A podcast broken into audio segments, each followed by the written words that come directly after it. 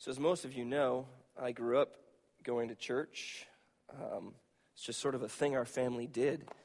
So, when Palm Sunday came around, I was used to them lining, lining all the kids up, you know, out there, and they give you a palm branch, and then they'd shuffle you down the, the middle of the aisle, and you're supposed to wave and shout, which is awesome because you're not allowed to shout in church. Our church is, right, it, usually seated quiet, right? It, it, very appropriate, very proper people.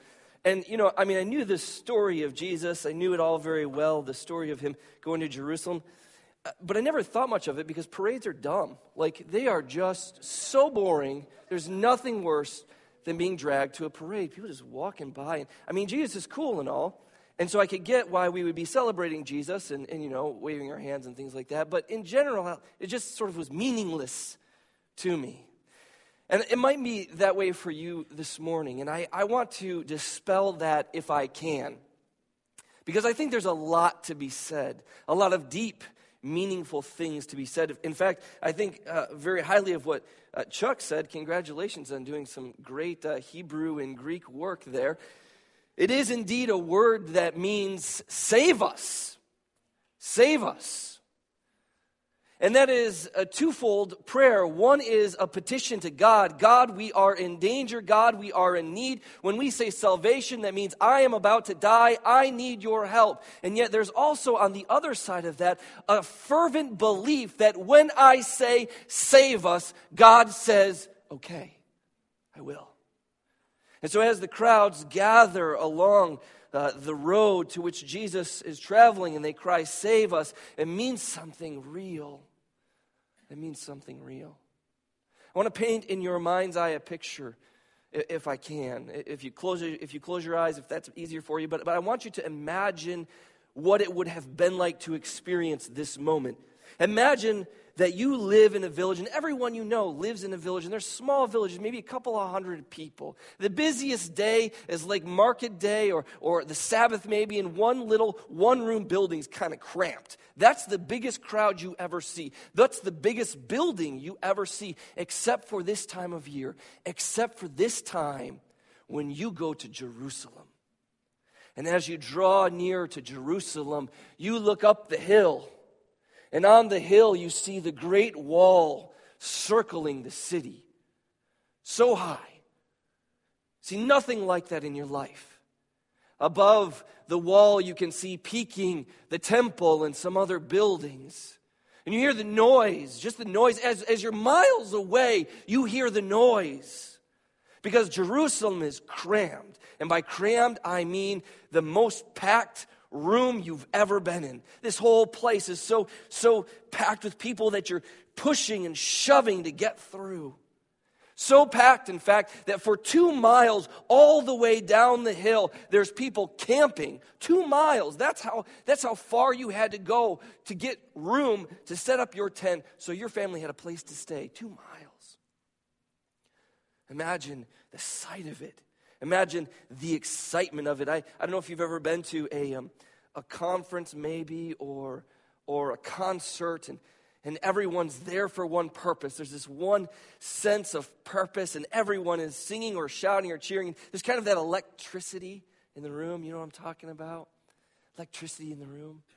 And so there's all this excitement because this thing is huge and you're seeing something that you rarely ever see, and the crowd is so massive. But also, everyone is there for one purpose they're there to tell the story again the story of God's deliverance. The story of God's salvation, the story that you've heard since you were a little child and growing all the way up, and here you are to tell it again, to tell the story of how you and your people were in slavery how you were oppressed, how you were crushed under the heel of the Egyptian boot, but how God, in his power, in his might, through 10 terrible plagues, brought the mightiest empire with the mightiest army and the mightiest economy and the mightiest king to its knees. You tell that story again. You enact that story again. You go to the temple to worship with that story again. And, and along the edges of this story are the whispers of the prophets. The prophets that say, salvation is coming again. God is sending a new Moses. God will send a new David. God will send a new deliverer. God will send a new Savior. And you know and feel the power of that story and the power of those promises because as you travel up the road to Jerusalem, what meets your eyes? Crosses. Crosses. And as you look at the crosses, you know that's a Jew who's dead or dying. And that's what you pass on your way up to worship. And so when you come to the side of the road to say, Save us, you might be saying it next to a Roman cross. So, as you tell the stories of God's power and God's deliverance, and everyone is electrified and excited, and you remember how God delivered you from the heel of the Egyptian boot, and you look up at a Roman cross, what are you thinking of? Oh, salvation. A new king? And then you hear stories of this, this dude, Jesus, who, like a day or two before, raised a dead guy. He was dead for three days. And he raised him up. Did you hear how he fed 4,000 people? Did you hear how he fed 5,000 people? Did you hear how he's like casting out demons? Did you hear how he stuck it in the eye of those Pharisees, those Sadducees, those rich elite people? You see him? Man, this place that Jesus is going to walk into is a powder keg. There is so much intensity, so much electricity, there's so much hope, there's so much frustration, there's so much anger, there's so much religion. Man, this is more intense than a Trump rally more intense. All that stuff you're seeing, take it and amplify it by a couple thousand people. Jesus gets to Bethany, which is about two miles down the hill, and he sends his disciples in and he says, Go find, go find a colt that's tied up and bring it to me. Now, this tells us something. This tells us that Jesus didn't just happen to get tired and didn't just happen to see a donkey, didn't just happen to jump on it and say, Well, I guess I'll ride this up the hill. No, Jesus is planning something, and this is what the prophets did. They didn't just preach, they didn't just speak, they acted. They demonstrated something. And it was through their action, it was through their demonstration that they were able to communicate a message that God had for his people. And so the question that we ask this morning is what is the message Jesus is hoping to convey? Zechariah chapter 9, verse 9. For those of you who aren't real familiar with uh, the scriptures, that's okay. That's one of those minor prophet books that we rarely spend a lot of time in. Zechariah 9 9 says this it says, Rejoice greatly, O daughter Zion. Shout aloud, O daughter Jerusalem. Behold, your king is coming to you. Righteous. That word, you know, righteous, we say it, it means right action but it also means justice. And when you look up at a Roman cross, don't you want justice? Righteous and having salvation is he. Humble, mounted on a donkey, on the colt, a foal of a donkey. Now, as I said, uh, parades are lame. This is always true. Um, but it was also a terrifying thing to have a parade. Caesar would come to your town, come to your city, come to your capital city especially, and you either opened the doors to him and you let him in, or he knocked them down. If you're smart, you open them up, because if he knocks them down, bad things happen, right? And so when we think of a parade, I, I, don't want you to have in your mind sort of the Thanksgiving Macy's Day parade where they basically just do Broadway shows and show commercials and people talking these days. Uh, but I want you to think of a king who has in front of him when he comes to parade through your town, the people who are in front of him, those are your defenders. Those are the people from your city. That's your army that he has subjugated they're bloody, they're broken, they're probably naked and chained, and he drives them before his own mighty white steed, dressed in his fine armor, and behind him his armies. This is what a parade looked like. This is what power looks like, right? When you want to defeat your enemy, do you love them? No, that's stupid. No one won a war by loving people. No one took over the world by being the most merciful person in the world. No one inherited a business, a country, a crown, a throne by being the meekest. Jesus is declaring something unheard of, something that has never been seen, something that is so countercultural, counterintuitive, counter everything that it needs the power of God to see it done. And so there's something powerful that's happening here, powerful in its proclamation, because Jesus is using this text of Zechariah 9 9 and demonstrating the truth. He is saying, I have arrived. I am righteous. I am salvation. I am your king. And I got to stop us there for a second. Because when I say king, I'm afraid that what you hear me saying is king of your heart. I'm not saying that. You might be thinking king of heaven. I'm not saying that. You might be thinking king of the future, king of the spiritual realm, king of some unseen area that I might uh, uh, end up in when I'm dead. I'm not saying that. And neither is Jesus. When he shows up on the scene to declare, I am king, what does he mean? He means that he is the political ruler over this people. He is declaring himself to be king. Now, we, we have to be careful with this because I find so many Christians are confused on this point. We read in um, John chapter 18, Jesus has this encounter. It'll happen on, on Friday, but or uh, Thursday and Friday. Uh, he has this encounter with Pilate. And Pilate asks him the question. He says, Are you a king? And Jesus answers the question this way My kingdom is not of this world. My kingdom, if my kingdom were of this world, my servants would have been fighting that I would not be delivered over to the Jews, but my kingdom is not from this world. And so, what have we taken from that? As Christians, over the centuries, we have taken that, that there are two kingdoms. In fact, this comes from Martin Luther, Merrick, if you're still awake back there. You are. Martin Luther. This comes from Martin Luther's theology. It's been written into our DNA that there are two kingdoms. There is the political kingdoms, the kingdoms of the world, the kingdoms that are here right now, and then there's the spiritual kingdoms over which Jesus is king. But we recognize that there's other, of course, in Luther's day, there's kings. We don't have king over America, but there are two different realms in which there's authority. And Jesus is king of the spiritual realm and the political realities. Well, I, am just, I'm a person. We're living in the real world. I've got a real job. And, and, and so I just kind of have to make do with what I can. This is not what Jesus is saying. Jesus is saying, if, if my kingdom were from this place, if my kingdom were like your kingdom, what would my servants do? I would have showed up here with an army and we would have fought and I would have overthrown you. But what did Jesus have walking behind him? Instead of an army, he had what? Fishers of men. Fishers of men that Jesus' kingdom is nothing like anyone has ever seen. There is something in this king that is unique, that is different. Not that he doesn't have absolute, and I, I need you to hear this absolute and total authority over your life, because he does. If that's if Jesus is your king, that's what king means. It's, that's, that's the word, right? But there's something new going on in Jesus.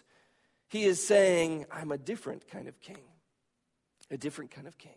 So, in this moment, he's challenging Caesar. He's challenging political realms. He's challenging kings and armies and generals and all of these sorts of things. But he's doing it, doing it differently. Now, politics, if you've been paying attention, even if you haven't, you probably know this to be true. Politics is all about self aggrandizement, right? That's what it's all about. You have to make yourself look better than this guy. And how are you going to do that? You're going to do it the most effective way possible half truths, sometimes outright lies, against this person's half truth and sometimes outright lies. We tell truth once in a while. Let's not disparage politicians too much. I'm sure there's lots of great ones and nice guys out there. But the, the, the job requires that I achieve power. And how do I achieve power? Right? How do I achieve power? Jesus comes in riding on a donkey wearing no armor. I don't know what Jesus was wearing. We don't have any photographs from that. They, no one had their cell phones out. Jesus did not have a selfie stick. That's a funny thought. Jesus with a selfie stick. And I lost myself thinking about Jesus and his selfie stick. We don't know what he's wearing. Thank you. I've always got the burns to back me up. Thank you. Feel that burn. That's, that's an okay burn. Good. Anyway, I don't know what Jesus was wearing, but, but he's been wandering the countryside for somewhere between two and three years. So he's got like the rumpliest suit ever, assuming like he wore that, because all good preachers wear suits. Um, I've never claimed to be good. We see something powerful in Jesus. And it's a powerful word for you sitting here right now. For you are no Caesar, right? But aren't we tempted to put all of our trust, all of our fear, and all of our hope in the political baskets? You are not a CEO living in a high rise.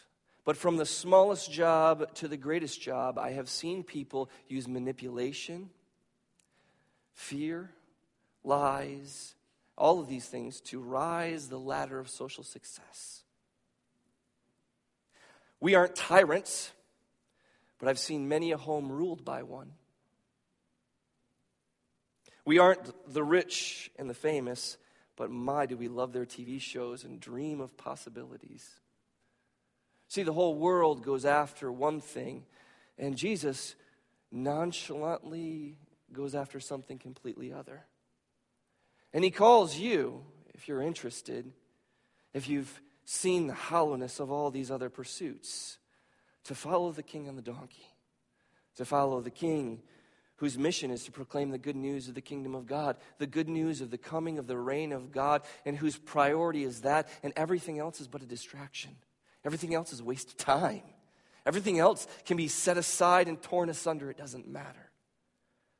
Follow the one whose hunger is righteousness and purity. Follow the one whose disposition is mercy. Follow the one whose attitude is humility. Follow the one whose answer to all of the hate and all of the anger and all the fear and all of the violence that we see tearing our world apart. Peace. Peace. You see, if you take a worldly position and you look at Jesus, he looks like a failure fact, Paul is honest about this. I love Paul. I love the scriptures because they're just so, so stinking honest. There's just no guile going on in the Bible. Paul says this the word of the cross upon which our Savior died is folly to the world. They look on it and they see failure, they see loss, they see foolishness. But to those who are being saved, it is the power of the living God. Is that true for you? Is that true, church? The power of the living God. So, what does that mean? This morning for you, O Christian, it means that Jesus is your humble king right here and right now. At every bit of your life, there is no piece of your life that can remain outside of his kingship and you properly called his servant. Not your home, not your work, not your computer, not what you do at night, not what you do in the morning, not what you do during the week, not what you do on the weekend. No part of your life lies outside of His authority. He commands it all, or He doesn't command it. And you've held it back, and it's yours. And so, the word to the church this morning is one that I pray you'll catch a hold of. It's one of zeal. It's one of power. It's one of saying, I am all in. I love what Jesus says in the way that Luke tells the story. He says, Those who, who will come after me must take up their cross and daily follow me. Because today there's a temptation on your life. I don't know what it is, I can't read your mind, but I know there's one. And tomorrow there'll be another one. And the day after there'll be another one. And there'll be some priority, there'll be some busyness, there'll be something that calls to you and says, Man, you're too busy for this Jesus. You got better things to do.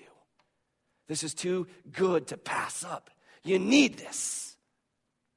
And you have to crucify it. You have to crucify it. What does this mean for those of you here who aren't Christians? It's a message of hope. It's a message that should make you stop in your tracks and say, man, this is what God did.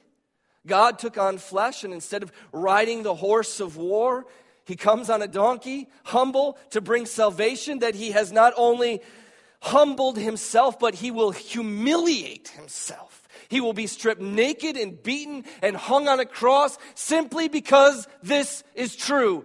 God loves you. And he appeals to you through his son that you might see the great lengths of his love and respond to salvation. But there's another warning that sits at the edge of this story because we still use the word king. And though Jesus came to Jerusalem that day, riding on a donkey, he will come to Jerusalem again, this time riding the horse of war. And in this day, he will judge his enemies. He will judge and he will make war against the kings of the earth. And all those who have not given their lives to him will be defeated before him. And so, this is a warning for those of you who call yourselves Christians and those of you who don't call yourselves Christians at all, because we could call ourselves Christians and it could be false, right? It could be untrue. And a warning for all of us then is to say if Jesus is king then, he is king now, and he will be king in the future, and he will come again, and he will set his kingdom aright. He will judge us. So we ought to seek the Lord's face while he may be found, to call upon him while he is near. So let the wicked forsake his ways, let the unrighteous man his thoughts, and let us turn to the Lord that he may have compassion on us, to our God that he might abundantly pardon us. This is what Jesus demonstrates in his, uh, in his parade into Jerusalem. And from his point of crossing into Jerusalem's borders and going into the city, he's not done in his demonstrations. He has another one. This time he goes into the temple. In his kingly procession, he declares Caesar no more. Caesar weak, Caesar done. He declares generals and powerful things and all those empires of the world, he declares them void, having no power or authority. Now he enters into the temple to take charge of the religious life of the people. You see, when he goes into the temple, he sees merchants selling animals. Now, for those of you who don't remember the Old Testament, if you wanted to worship God, you wanted your sins forgiven, you wanted to do these sorts of things, especially during Passover, you had to sacrifice an animal. And let's say you don't raise animals, or you came from a great distance. Where are you going to get an animal? Well, you're going to get it from the temple. And let me tell you what, they do not price match Amazon. Full price. More than that, you could bring your lamb that you did bring, you bring it to the priest, and the priest takes a look at it and he says, Boy, you know, there's a flaw in this lamb. I don't think he's quite good enough. I don't think I can sacrifice him. You have to go back out in the courtyard and buy, buy from them. And you might ask the priest, Can you price match Amazon? No, we can't do that, right? Can't do it. So you go out to the temple court to buy an animal, but you realize that you haven't brought temple currency. No, you have the currency that everyone else is using. But if you want to buy something from the temple, you have to use their currency, which means you have to use a money changer. And uh, just take a guess, a wild guess. Who do you think the currency exchange favors? You or the temple? What do you think? Probably temple. So Jesus walks in on this and he hears the noise of sheep. He hears the, the arguments of business. He sees money changers. He sees unrighteousness. He sees unfair scales. He sees all of this and he's enraged. He's enraged. Now, Jesus isn't surprised by this. It's not like Jesus walked in on and he's like, oh, I had no idea this was going on, right? Everybody knew what was going on. Everyone knew. So Jesus is again demonstrating something. What does he demonstrate? He demonstrates that Jesus can get ticked off. And he goes through and he flips the tables over the money changer and he makes a cord of whips and he beats those animals. Because if you ever try to move a donkey or a sheep or a goat, like you don't do it by asking nicely, right? So he's whipping these, moving things out. He is causing all kinds of commotion. The disciples are looking at this and they're thinking, we're going to die. we're going to die. Because the temples, right, they had guards too. They used military power as well. When you think of them, don't just think of them as religious leaders, they were also political leaders. And, and they're saying, they're, what is Jesus doing? Right? And Jesus is just driving out and he shouts at the top of his lungs, My house. Interesting, he says, My house, isn't it? My house shall be a house of prayer but you have made it a den of robbers. And he drives them out. And he calls the people together. And he begins to teach and to preach and to proclaim. So, what do we see in this demonstration of Jesus? In the first one, we, just, we, we saw his kingliness, his kingship. In this, we see his priestliness, his priesthood. We see that he is not happy with the status quo of religious preoccupations. Now, that was certainly true then, and we don't have any money changers that I know of. If not, look out because I'm coming for you. We don't have that sort of thing, but we have our own religious status quos, don't we? We have something called a Christian music industry. Like it's an industry. I discovered recently that VeggieTales, which uh, I never really liked a lot, but was a big part of like a lot of people my age they're growing up has been sold to netflix right? so netflix is now making veggietale videos. Uh, I mean they're not christians like they're, they're marketing christianity to my kid which i gotta say is better than like the transgender superhero that they're trying to market to my kid. So i mean you know if i gotta pick of two evils but it's interesting to think that i'm a market that somebody could sell to right? Slap jesus on it somebody's gonna buy it we have our own life where we know that it is Sunday time and we're going to go to church and then we're going to go home and we're just going to go on with our week. We have our own status quo, we have our own way of doing things. But you know, I don't think that's what God is after. I had a friend of mine one time say to me, um, You know, I, I'm kind of afraid of, of like dying. And I was like, well, that's understandable. You know, we started talking about it. He said, I obviously, I'm afraid of going to hell, but I, I don't really want to go to heaven either. And I was like, well, that's interesting. Why is that? And he said, well, because I don't really want to spend my eternity like singing songs, like to God. Like it's like church for eternity. I don't want church for eternity, which might say something about his church. Hopefully, hopefully that's not what you feel when you come in here, but but I, I, I think he's probably wrong. I don't know that we'll be singing songs for all eternity, but I thought to myself, or I think to myself now, because then I probably didn't, but now I think to myself, I just stand in the presence of God and glorify Him forever? Dude, that sounds amazing. Like, I'd give anything for that to be what I get to do for all eternity. You know, I, I, think that there are a lot of Christians out there who would enjoy hell a whole lot more than they would really enjoy heaven because they're not really that interested in worshiping God. And my question to you this morning is when the disciples see Jesus and they remember the old prophecy and they attribute it to him and they say, Zeal for my house will consume you. Is it the building? Is it the temple that Jesus is interested? in? No, he doesn't care about the bricks or the gold or any of that stuff. The trappings don't matter. He says to the, the woman at the well, I want people who will worship me in spirit and in truth. If we can't say with David, better is one day in your courts than thousands elsewhere, I'd rather be a footman at the door of your temple than to live in the mansions of the wicked. If you can't say that this morning, there's something wrong with your heart. And you need to correct that.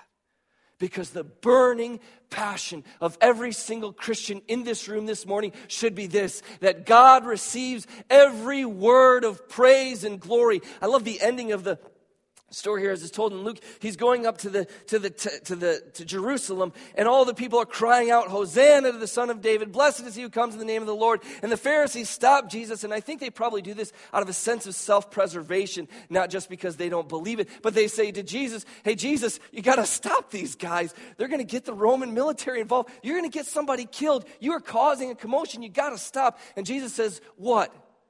If i stop them the stones will cry out for the whole of the earth is hungry to see the living God receive his glory. Is that your burning heart too? What do we see in Jesus on this day of parades? We see in Jesus the King of glory. We see in Jesus the worshiper of worshipers. We see in Jesus an example. We see in Jesus an example a king who says, If you would come after me, you too must be humble. We see a king that says, If you would come near to me and worship me and know me, then you must do it in spirit, you must do it in truth. And I can't tell if it's true. No one around you can tell if it's true, but God knows if it's true. What's most interesting to me about what gave me pause as I read for like, I don't know, the 33rd time, the story of Jesus and the triumphal entry is that between his coming, uh, between the story of him going up to Jerusalem, this kingly uh, picture, and between him going into the temple and showing us this priestly picture, he pauses on the road. He pauses on the road and he looks at Jerusalem. Just takes it in for a moment. And he says this, or the text says this When he drew near and he saw the city, he wept over it. He wept over its pain. He wept over its suffering. He wept over its sin. He wept over its brokenness. He wept over all those people who would not hear and obey his word. He wept over all those who were lost. He wept over all those people who thought they were pious, who thought they were living lives rightly, but who had deceived themselves and, in fact, had no knowledge of God whatsoever. He wept. He wept. Which is a profound thought to think that the creator of the universe the one who called the stars into being, the one who made all things, the one who sees all things, omniscient, omnipotent, sees our brokenness and it causes him to weep. And what I hope you leave here today, if, if you forget the kingship and if you forget the priestliness, remember the love. Because we see in God a love that never fails and doesn't give up, a love that is so deep and tender that it sends his only son to the cross, a love that is so meaningful and so deep that it changes lives and heals broken hearts and causes miracles, a love that is reaching out to you in this moment, right here, right now, pleading with you to hear his voice, to come and to be saved. And if you're here today and you already are saved, to fall on your face and worship and to have that same heart that same beating heart, I fear this too, that we as Christians who have received all of this grace, all of this love, no longer weep for the lost. We don't look at Portage and weep for the brokenness, weep for the drug addiction, weep for the families, weep for the people who will never hear the grace of Jesus Christ. And we go on. We go on. We ought to weep with God. And that weeping should cause us to do something about it.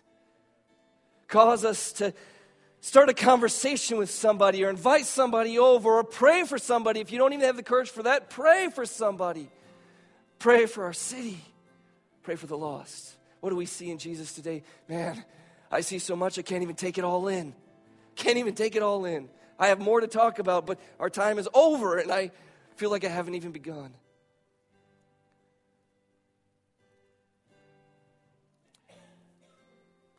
This morning uh, in Sunday school, we are encouraged wherever you are, take the next step. Wherever you are, take the next step. Wherever you are, take the next step. If it's to accept Jesus as King, accept Him as King. If it's to walk in holiness, walk in holiness. If it's to see this world and weep with God and do something about it, then see this world and weep with God and do something about it. But don't let today go by. Don't let this holy week on which God gave everything that you might have something, don't let this week go by doing nothing. Make a change. Let's stand and worship our God.